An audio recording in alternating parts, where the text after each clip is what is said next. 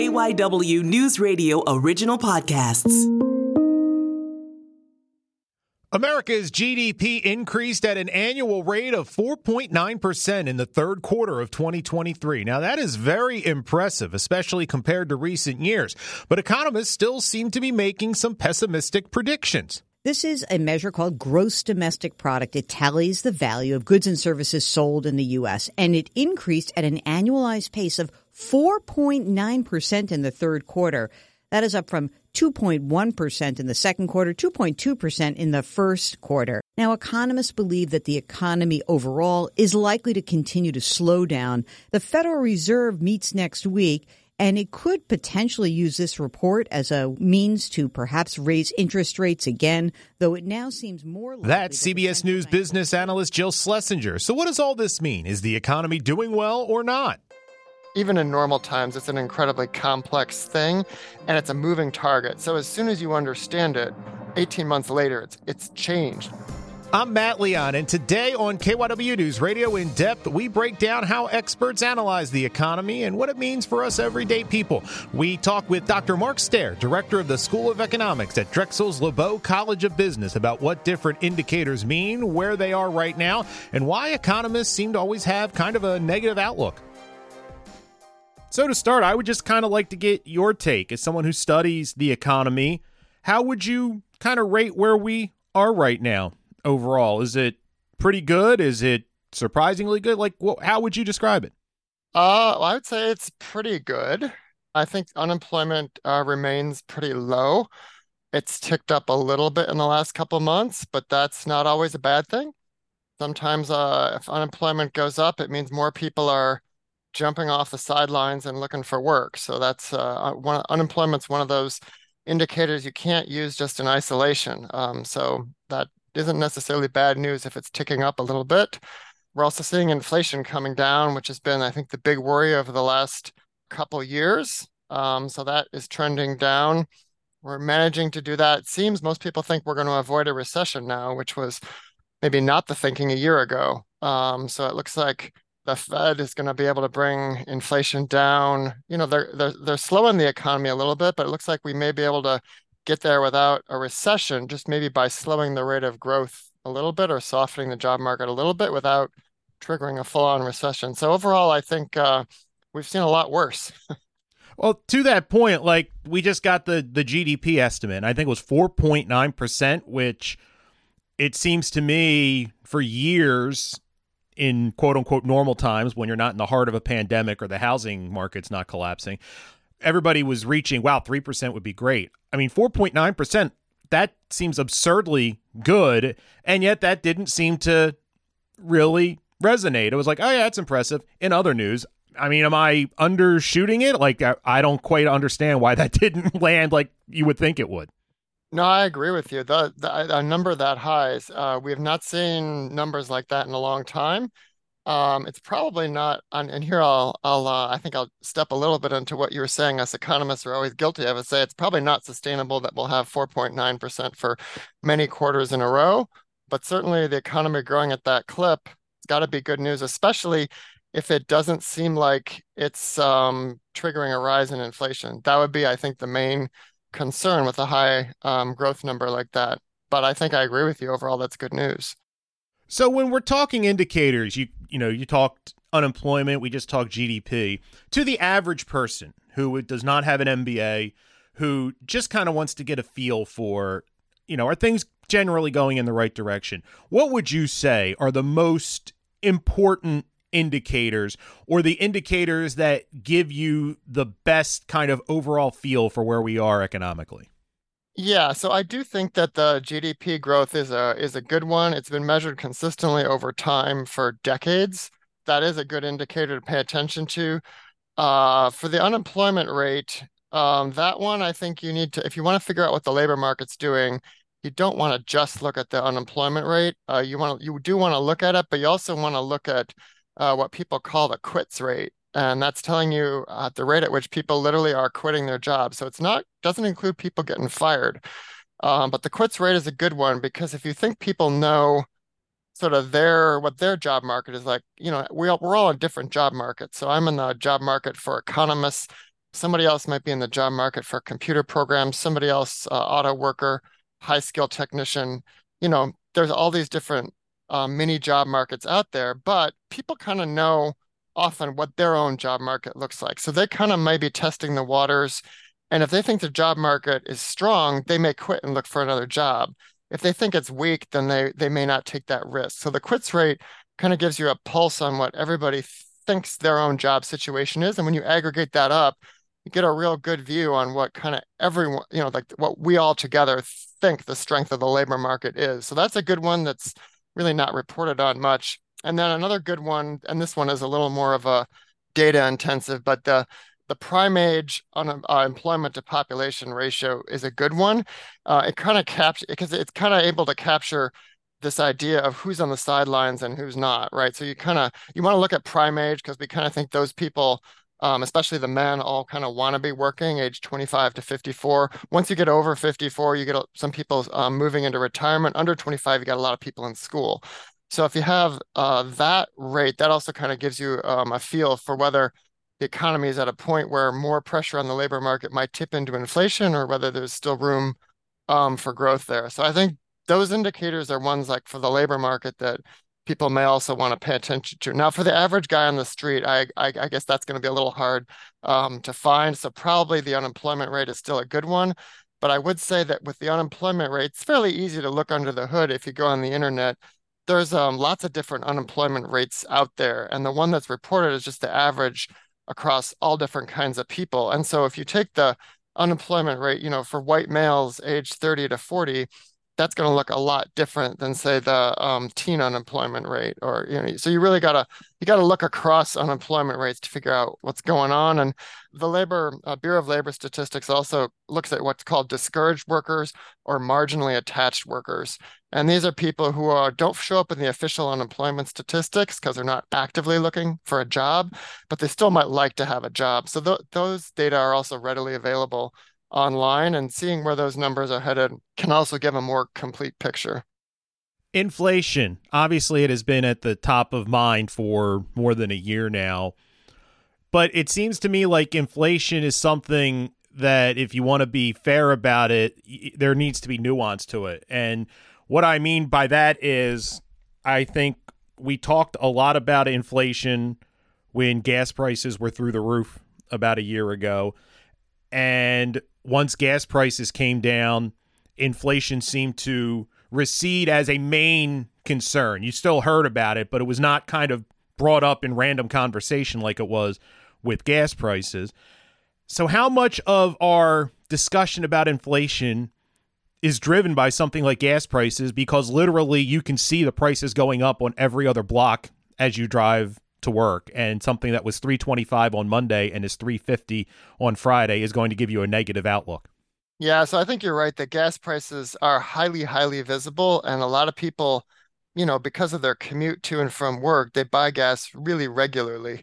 So it's one of those things that's definitely a flashpoint. It also tends to be quite volatile, you know, year on year gas prices can bounce around a lot. So they do tend to come up in discussion a lot. I think we also saw like I remember the price of eggs kind of spiking um, but like those have come back down quite a bit uh, as well.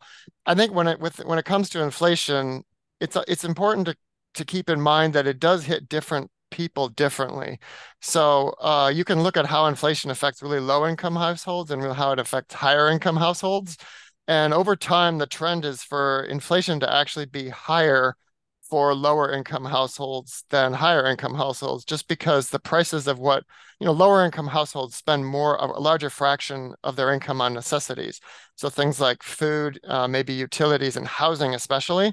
And those price the, the the rate of inflation for that bundle that low income households consume has been a little bit higher maybe about half 0.6% higher over the years uh, than for high, higher income households. That did reverse in 2021. It, it inverted for about a year, uh, but generally the trend over, uh, you know, is that it's, inflation's higher for lower income households. And, you know, it makes sense when you think about especially housing.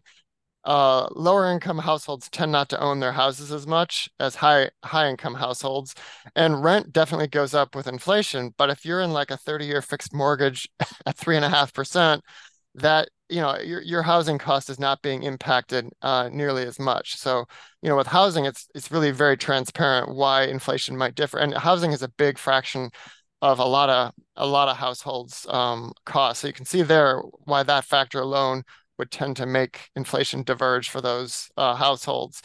So yeah, with inflation, I think you're right. There is nuance to inflation. It's not the same for everyone. And it's also the case that we probably pay too much attention to certain super visible prices, like things that we buy super regularly, and the ones that bounce around and make us mad, like gas prices. We need to take a break. We will have more with Dr. Mark Stehr right after this. This is KYW News Radio in depth. And we are back on KYW News Radio in depth, continuing our conversation about the American economy with Dr. Mark Stehr. He is director of the School of Economics at Drexel University's LeBow College of Business. With economists specifically, is there something kind of inherent in the DNA of the of the the line of study and the occupation that good news can never just be good news and everything has to be delivered with a caveat, you know, to your point GDP 4.9%. That's great, but it's probably not sustainable. You know, we've added 400,000 jobs, but the unemployment rate actually went up. Like it's never just, hey, this is really impressive. We should all be happy about this. Is I mean, I'm saying this kind of tongue in cheek, but it also not because I feel like it kind of tempers any kind of really good news. Yeah, so I think this may come back to economists. Uh, you know, you've heard the expression, uh, you know, there's no free lunch. so, you know, when economists like to um, build models to think about how the economy works, uh, and inherent in those models is often this idea that there's there's no such thing as a free lunch. So when you get higher growth, that's great. Um, but what our models tell us is that's pushing, you know, if you're pushing the boundary of growth past what the economy can sustain, in other words, if the economy is growing faster than something like the underlying productivity, that is going to be likely to trigger inflation. Like that's what our models tell us. So often there's a trade off. So, you know, if you want to lower unemployment, at some point you risk overheating the economy and triggering inflation. You know, if you want to really get the economy going, uh, like we did during the pandemic, and we want to have a lot of government spending to stimulate the economy well down the road you know you're piling up the debt. So uh, there are often these trade-offs where in, in, order to make one variable better you're going to make another one uh, worse. And that's just sort of that's just sort of the way the world works a lot of the time. And so i guess we just feel obliged to point out these trade-offs maybe more often than we should i guess you know economics is called the dismal science it actually which I think is a, a terrible misnomer. It has nothing to do with this. It, it has to do with the fact that back way back in the day, people observed, well, this was pre-industrialization. When you saw um, population growing, the idea was if we learned how to grow more food, the population would just increase, and so people would wind up with the same amount of food per person as we started with. Uh, and so that was a very dismal conclusion. Uh, it proved not to be correct, however. So uh, I don't think we deserve the name the dismal science, um, although in, in, the case we point out where we always have a caveat, I guess it, it may reinforce that name. Kind of going hand in hand with that, one of the other things that kind of led to wanting to have this conversation is whenever there is good news, it seems to be presented not necessarily by economists but in the media as a yeah but. And i'm curious because at first i was kind of like stumped by this. Like we added all these jobs. How is this not you know overall good news? In your opinion how much of the business news is presented to us through the the funnel of what corporate america wants? And in corporate america's eyes it's not that more people have jobs they don't really care about that. It is well, this is probably going to make interest rates higher and we're not going to be able to borrow free money like we did a couple years ago. I mean, am I being too cynical or is there something to this stuff is framed with how it affects the big wigs on Wall Street and not how it affects the average American? Yes, that's a it's a it's a really interesting observation. I think probably there's truth to that, and my guess is the reason comes out of, you know, historically a lot a lot of the cl- the clients or the people who are paying for this economic news are are big big companies that can you know that need these data to make decisions you know planning decisions for their business how much to produce. You know should we raise wages? Should we borrow money or not? Should we borrow now? Um, so a lot of the people who are paying for these indicators were big companies. And so i think the firms that were supplying or organizations supplying this information were probably responding to that that need. Uh, and also the you know the government collects a lot of statistics too, but a lot of their the people who are most interested in that information it, it is companies. So uh, my guess is that's that's where that bias is a strong word, but I guess it is a bias toward providing indicators that business finds useful. I think that's probably where it does come from.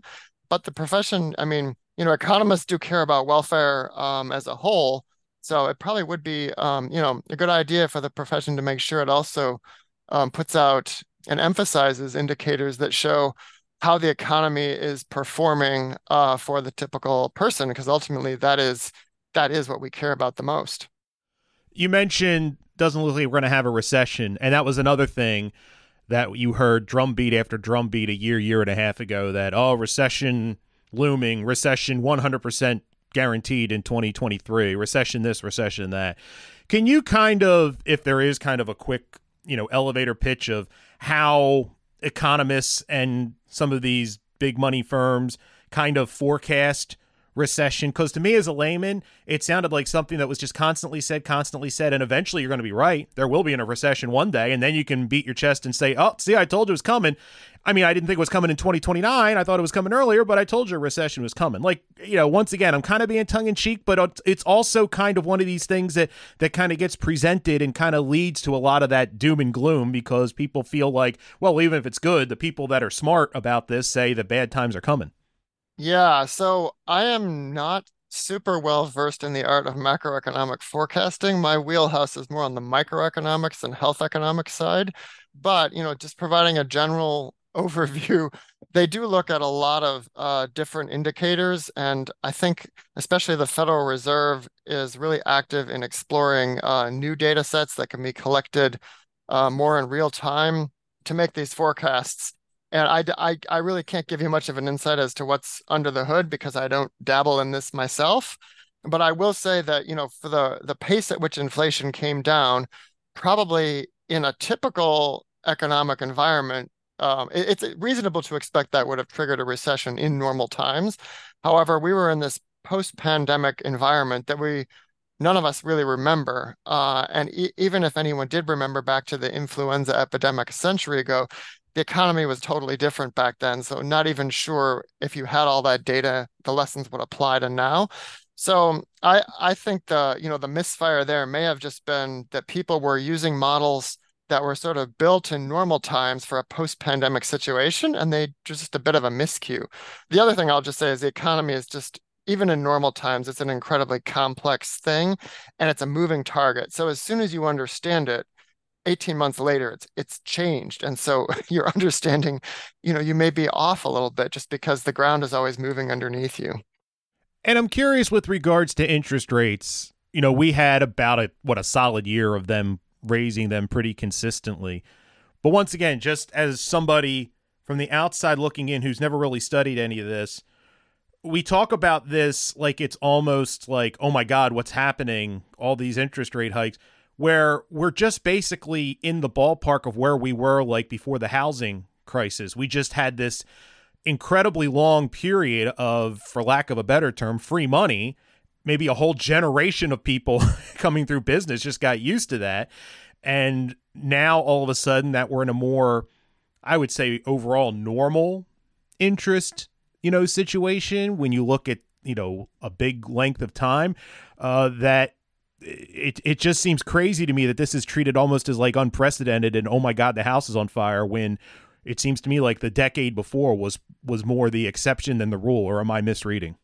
No, I think that's right. Historically, um, interest rates have been more like where they are now than like they were in the decade following the Great Recession. The, the other thing it's it's important to keep in mind is also the real interest rate, uh, right? Because there's the there's the nominal interest rate, which is what we see quoted all over the place, but then there's also inflation. And so when you take into account uh, inflation, the uh, the real interest rates haven't actually been that high. You know, if inflation's running 8% and the nominal interest rate is 5%, you actually come out ahead borrowing money. So um, in interest rates might not be as high as they seem once you take into account uh, inflation. And my final question, just kind of given all we're taught, we've talked about, What are you kind of keeping an eye on going forward as far as what you think will tell where we're going economically? Like I said, I'm not always in the business of being a macroeconomic forecaster, um, but I do think you know the the Fed has got to have its eyes on inflation, uh, and so if that starts ticking up again, I think it's going to be really hard for the Fed certainly to lower interest rates. Uh, so I would keep my eyes on inflation. I think the employment numbers right now look pretty good, so I'm not too worried about that.